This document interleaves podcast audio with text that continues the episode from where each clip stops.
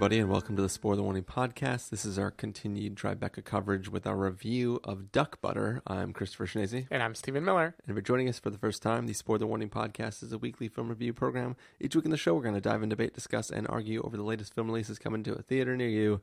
This week, we're trying to finish our Tribeca coverage, get the last of those reviews out, so we can return to those weekly episodes. This is our review of Duck Butter. Duck Butter is a film, let's be honest when we read the description, we were like, what the fuck is this movie? It just sounds like something that people would be talking about. It wasn't that the premise made us want to see it. It was more we assumed we would hear things about duck butter, and if we missed the chance to watch this film, we would be kicking ourselves because I'm going to go a step further. I wanted to see it. All right, cool. I, mean, I, I just, I, it, for me, it wasn't seriously in contention and then it was like, no, I just don't. I don't want to have not seen it. Um, I thought that all it took was me to know I was gay, and then I'd be gay. But I are you gay? Yeah. Yeah. Okay, let's pause for a second, yeah, guys. We're gonna, we're gonna just come quick. in. Sorry, I was a little intense in no, there. Yeah. It's hard to get everyone on the same page, especially when it feels like a little forced. Mm-hmm.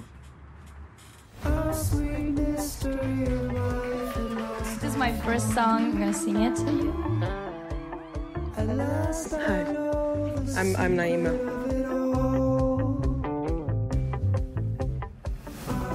You know these kind of couples that they spend like 10 years together and then they get married, they divorce in one year.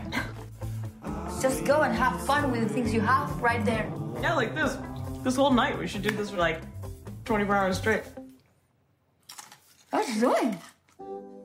I want to know you for real. We can skip time. it's like dating 10 might, years. Yeah. I want to see you getting angry. You're so beautiful. Shout it to the moon. She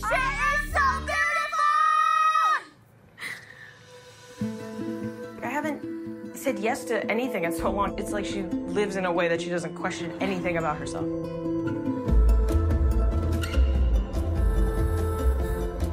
You okay? Yeah. I've never actually gone close enough to somebody to love them. You know, you should try not to go for the easy thing. You can't play it safe in love. You have to just go and tell. Essentially, two young women meet at a club. They have a night where they hook up, and uh, they think to themselves, "You know what?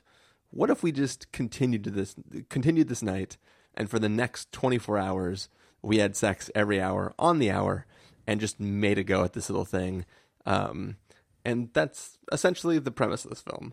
You can you could tell why we were kind of like didn't take this film seriously necessarily, but it was just like one of those things where this is a weird enough premise that it, people are probably going to talk about this film, and it was maybe worth seeing um, or exciting proposition to see. yeah. uh, but Stephen Miller, did your excitement over what this film could be pan out? I don't know how to adequately summarize what I feel. I think there is a lot about this movie that I should hate, but I really, really liked watching it anyway. um, the best summary I can think of for this movie is this is mumblecore Linklater. This is like take your favorite Richard Linklater movie, you know, uh, the Before Sunrise. Uh, yeah, but Before Sunrise in particular, a movie taking place largely in real time, like over the course of just a single night, single day, as yeah. two characters fall in love and get to know each other. Well, the film isn't 24 hours long, so sure. it's not really real time. Yeah, yeah. All, all I'm saying is it's a very um, slow, conversation based movie. But then funnel that through the kind of Joe Swanbergy. It, it's weird that I'm saying Joe Swanberg rather than Duplass brothers, since the latter are the ones that are actually featured in the movie. But the kind of Joe Swanbergy obsession with depicting sex in a very frank, you know, blase way. Uh, that the mumblecore aesthetic of like people being open and discussing everything and having kind of no holds barred conversations. Yeah. And this is kind of what you get. It's a movie that it isn't not trying to be clever. Like there are a few moments in this movie where they crank the dial up a little bit, they heighten things. Like a thing gets proposed to be an orgy when there's no reason to have that be proposed. Right there are certain conversations that feel a little forced, but on a whole, this is a really interesting experiment. I think, and the experiment is basically can we collapse the whole course of a relationship, like the highs and lows of it, into one extended day of the two characters just having sex and having conversations. And that means if if it were any two other characters, I wouldn't find the arcs that they go unbelievable in this movie at all because it'd be very forced. Like how could you go through so many ebbs and flows in such a short amount of time?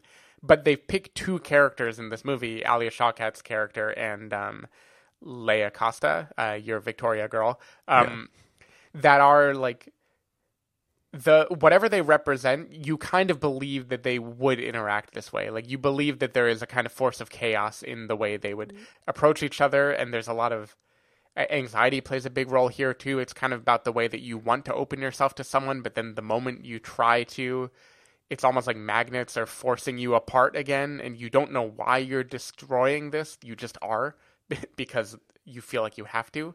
Um, there are interesting things that this movie wrestles with, and despite the fact that this movie doesn't do much of anything at all. If you watch this movie and think it's like a pretentious piece of shit, I'm not going to argue with you, right? Like, I'm, this movie is not offering major insight into relationships. I don't think. I don't think it's saying a whole lot. This is a movie that is an experiment in let's very quickly film this thing where two characters are interacting, but rather than just having a conversation, they're also being physically intimate. Let's up the stakes a little bit and see what happens. And I liked I liked watching it, even though I I don't think it is particularly well anything. Like I don't know how to praise it. It's like Nights and Weekends or the old Swanberg things. Like uh, what was the movie Uncle?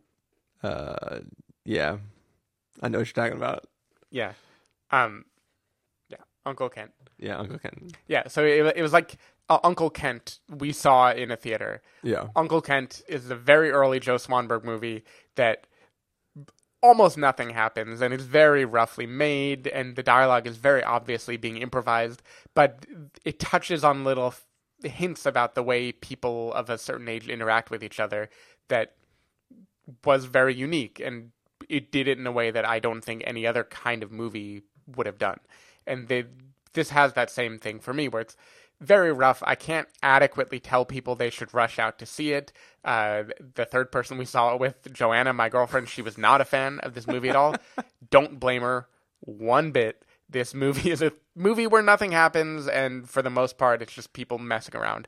Um, but I thought it it landed on some heart, and I think my tolerance for the mumble is is very high. So I, I was happy I watched this movie. I was happy I forced Chris against his will to see this. It wasn't against my will. I, I, I it was. You were resisting the allures of the duck butter. The I was resisting the idea of booking it. Once it was booked, I was like, well, yeah, I'm not going to not see duck butter. Mm-hmm. um, but so, so for me, I, I think my main concern with the film is how do we even get to this fucking premise? Because it just seemed like such a silly premise. Like, oh, these two girls are just going to have sex every hour for 24 hours. Like, what possible reason could they have for this? And I think by the time we got to that moment, I was like, this film nailed this fucking premise and and the context for why this arrangement would be arrived at, and the l- reluctance to actually truly do it because you can't just like give up the rest of your life. There, there was the way they they dipped their toes into it, came up with it, the way it's proposed the way it's eventually arrived at g- doing, and then the way the progression starts, I thought was handled handled in such a perfect way and completely justified the premise. Like the way the premise is written on paper when we booked our tickets, I rejected the premise outright. And then I was like, I am so wrong and so glad that I, I didn't write this film off and that we're actually watching this because I get why these characters are doing it. And then the film starts I think this is a fantastic movie. Ooh. Like I really, really love this movie. Um, as, as you've sort of already stated, this is a film where it's like, what if we condensed the entire history of a couple into one 24 hour period. And it doesn't matter how long that couple would have, could have lasted. What if all of the tropes of the entire existence fall into that? And, and it's, it's, I, you, you said if you think this is a pretentious piece of shit, you're probably right. I think like this film is a meta film about relationships. It, mm-hmm. I mean, it, not only is it a meta film about relationships, it is about it like shows people who make these type of films making this making a film that this could have been about like Right. the, it's it, it's just too it's sort of up its own ass Yeah, but for sure, the Duplass brothers stuff is like the movie referencing its own genre, basically. yeah yeah like 100% and i think that like it set the tone to be really interesting and like the pre it's i i, just assumed this film was going to be like two girls get home from having horrible dates and go like what if we just fucked each other for 24 hours? Yeah, like that's an awful movie. like no that that's kind of what i expected. Like the way the description was written is like i just because the description is literally like uh two women who are disgruntled over past relationships decide to come up with a premise let's have sex every like that, that's like the, the description. So i thought it was gonna be like oh my night was so horrible. Why do people suck uh and then yeah i think people suck too. Ah what if we just stayed inside and didn't go out into the world and just had lots of sex? Isn't that great? And that would have been a bad movie but i think what we get is a really really compelling uh it's it's we see these characters meet we see them have a fantastic night and like anybody who has had like that really great first date experience or the first like really go there date night and you're like I really don't want this to end, right? Like you stay up all night Right. and now it's like the sun's coming up the next day. You're like, shit, I really need to leave and go. But you're like, what if we didn't have to end this? Mm-hmm. What if this day never ended and we just continued it on? But what if we experienced everything we would have experienced had we all gone home last night and then started again the next day and just like it, it's the way it takes the entire history of two people and crams it into such a finite period of time and does it in like a a weird like uh biblical creation of the world thing Yeah. where it's like it's like it's not really seven days it's just like that's it's these, pieces of chunks Truly, of- this is the mother of rom coms. no, it is the mother of rom coms. Except for I hated Mother, and I love this movie. Like it, um, par- partially it's my reaction to characters in the film, like the the the way they are, like the personalities of these characters. Uh, drew- yeah. So, what so what I alluded to is the character of Sergio in particular. She is the she's the wild card in the relationship. She's Yeah. the firebrand. She's the one who comes up with the this idea. She's a free spirited person who makes art and makes music and just has these wild ideas and seems to believe go with whatever you want you know go with your feelings go with your gut. And she has this gut idea of let's try this experiment. Yeah. and, and the moment she settles on this i fully believe that she would insist upon it. And like this would just get in her head and this would be what she wants to do now. And she sells it. Like she sells this premise and all of the like ebbs and flows of it because her character is the sort of character for whom you believe that. That could be considered a manic pixie dream girl of sorts i think she's different from that i do think she's filling the julie delpy role here too where it's the uh, you know the the woman uh, with an accent who is more idealistic about love and romance and seems to be a little more disillusioned with how things had been in the past and wants to just force the other person out of their shell, right? Yeah. And Alia Shawkat is the Ethan Hawke here who is looking for love and wants to be open to it but finds herself closing to it when things get out of hand or veer a little bit too extremely. But she's also like, I mean, she's ob- obviously that is the character I identify the most with, the one that's like, well, this premise sounds super awesome, and I want to do this, but like, I also have a life and a job. My dream job just came up yesterday. I need to go back and do this. Life is preventing me from making these choices that I would love to jump into. Like, so it, it's there's there's a lot of things about people at different states of life and different mindsets coming together for a communal purpose and just interacting in a way that was really interesting. And it's like this is like what what if 500 Days of Summer happened one night, right? What if it was 24 hours of summer? And I I think that this film executes the, on that in a really really interesting way. And I just I was captivated the whole time.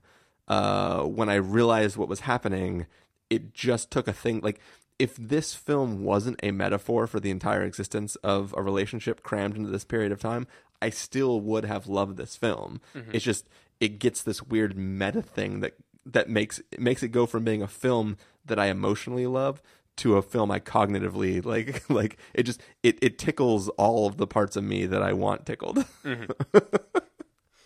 It sounds like this film would be a good partner to spend one hour for 24 hours, you know, tickling each other. Um, uh, so yeah, I, I guess. So I, I liked it too for those reasons you mentioned.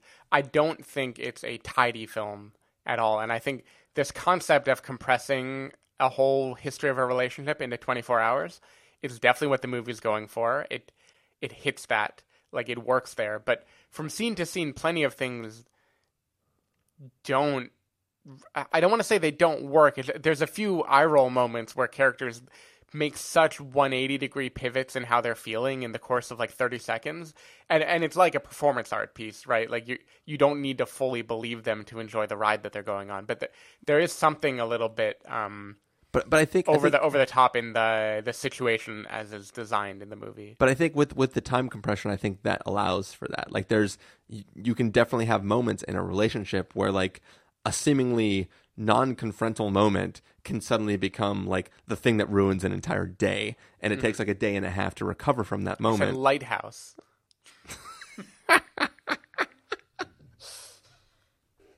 Maybe his set will have aired by the time this comes. yeah, I, I don't know if that joke will be public by then, but that that was a great bit. Um, but anyways, Stephen digresses my entire derails my entire uh, mindset in this, I I just I love what this film tried to do, and it could also be that like my expectation versus the joy of what I got is so drastic.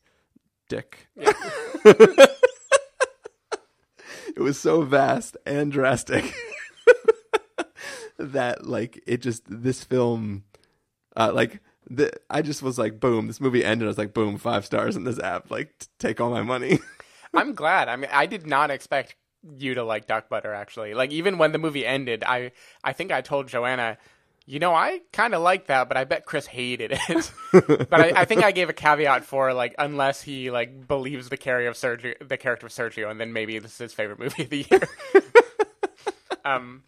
Yeah, I, did, I I liked some Easter eggs in this movie too. Like, uh, in addition to Alia Shawkat, then Mae Whitman shows up here as her best friend, which is a good little, uh, good little Arrested Development uh, reunion. Uh, and the director Miguel Arteta, one of the movies he made before this was Youth in Revolt with Michael Cera. So he's kind of got like the whole the the holy triumvirate of young people in Arrested Development. yeah, yeah. Um, yeah, it, I, I'm curious how this movie got made because it, it's almost surprising to me that it was made by like a fairly established, accomplished director because this feels like the kind of movie that a person who is going rogue would make, right? Yeah, like yeah. a, or I'm sure there are more people than Early Swanberg, but to me, he's the epitome of the guy who just like brings his friends over for a weekend and says, "Here are the bullet points. Let's make a movie," and does it. Like one aspect of the filming of this movie is the that 24 hour period of them getting to know each other was filmed over 24 hours and i think that chronologically and i think that comes through in the movie in the like growing fatigue and tiredness and the way that they seem to warm up to each other a little bit more as the movie goes on Yeah. and then seem to be getting annoyed by each other it, it's hard to know how much of that is acting and how much of that is the reality of the production schedule of being stuck with this person for so Yeah. long um, but, but it, it's an interesting piece. I almost, I, I, it, it's a movie, but I almost want to call it like performance art or something else. This is like the sort of visual art thing that you might find in a museum. That's like this is two people that decided to portray a relationship over a single night. Yeah. Um, and it, it, it's playing with form a lot there, and it feels very free and loose and open. Um, I do think the I think the anxiety aspect of it is interesting too. Like the character. So for me, the character of Laia, uh, sorry, Laia's the actress. Uh, the character of Sergio is yeah. the. It's a believable character, but it, it's not a relatable one to me. Right? If she's the catalyst for things, and I'm not the catalyst for things. Yeah, yeah. I mean, like, yeah, it, it's. I, I think it doesn't matter that she's not relatable because in my watching, I would be the other character. Right. So it, Exactly. it's it's I I can I can relate to her appeal. Mm-hmm. Um. So she draws me into wanting part to participate. Um. From the other character standpoint. So it's like I believe her reaction to Sergio because of who Sergio is. Right. And, and so I was going to say, I think Alia Shawkat nails the complexity of her character, which is a person who, like you said, tepidly wants this thing. And you can see her opening up uh, over the course of 24 hours. But then you see these moments that at first seem like they come out of nowhere where she's suddenly sad or needs to be alone and a thing that was inconsequential or no big deal kind of spirals into a like full-fledged panic attack Yeah. and i actually think b- mostly by analogy but even literally that's like a pretty good depiction of a certain like feeling of not being able to fully open yourself to someone else Yeah. and i think that fits as a metaphor for relationships where the stakes get higher. Like the first panic attack moment happens right after she has met the parent, you know, Yeah. in, in this kind of mother style analogy of a full relationship. Um, but yeah, I don't know. There, there's something about it where I thought it was it was examining a really interesting thing. Where I think mumblecore typically seems to be examining how people relate to each other and fall in love and treat sex as like a just a tool of them getting to know each other. This movie isn't about the physicality, even though that's what the name suggests. I think it's about the the mental and emotional weight of being totally seen by another person. Yeah. And over the course of this movie, we watch the like the high of being seen and the joy of getting to know someone and the joy of having you know nothing between you at all. And then we watch the negatives of it. We watch the the falls where like you really want to be alone all of a sudden, and like why won't this person just shut up for two minutes? And Yeah, yeah. Yeah, I, th- I think it nails all that really well. Cool. Uh, should we get to verdicts? Sure.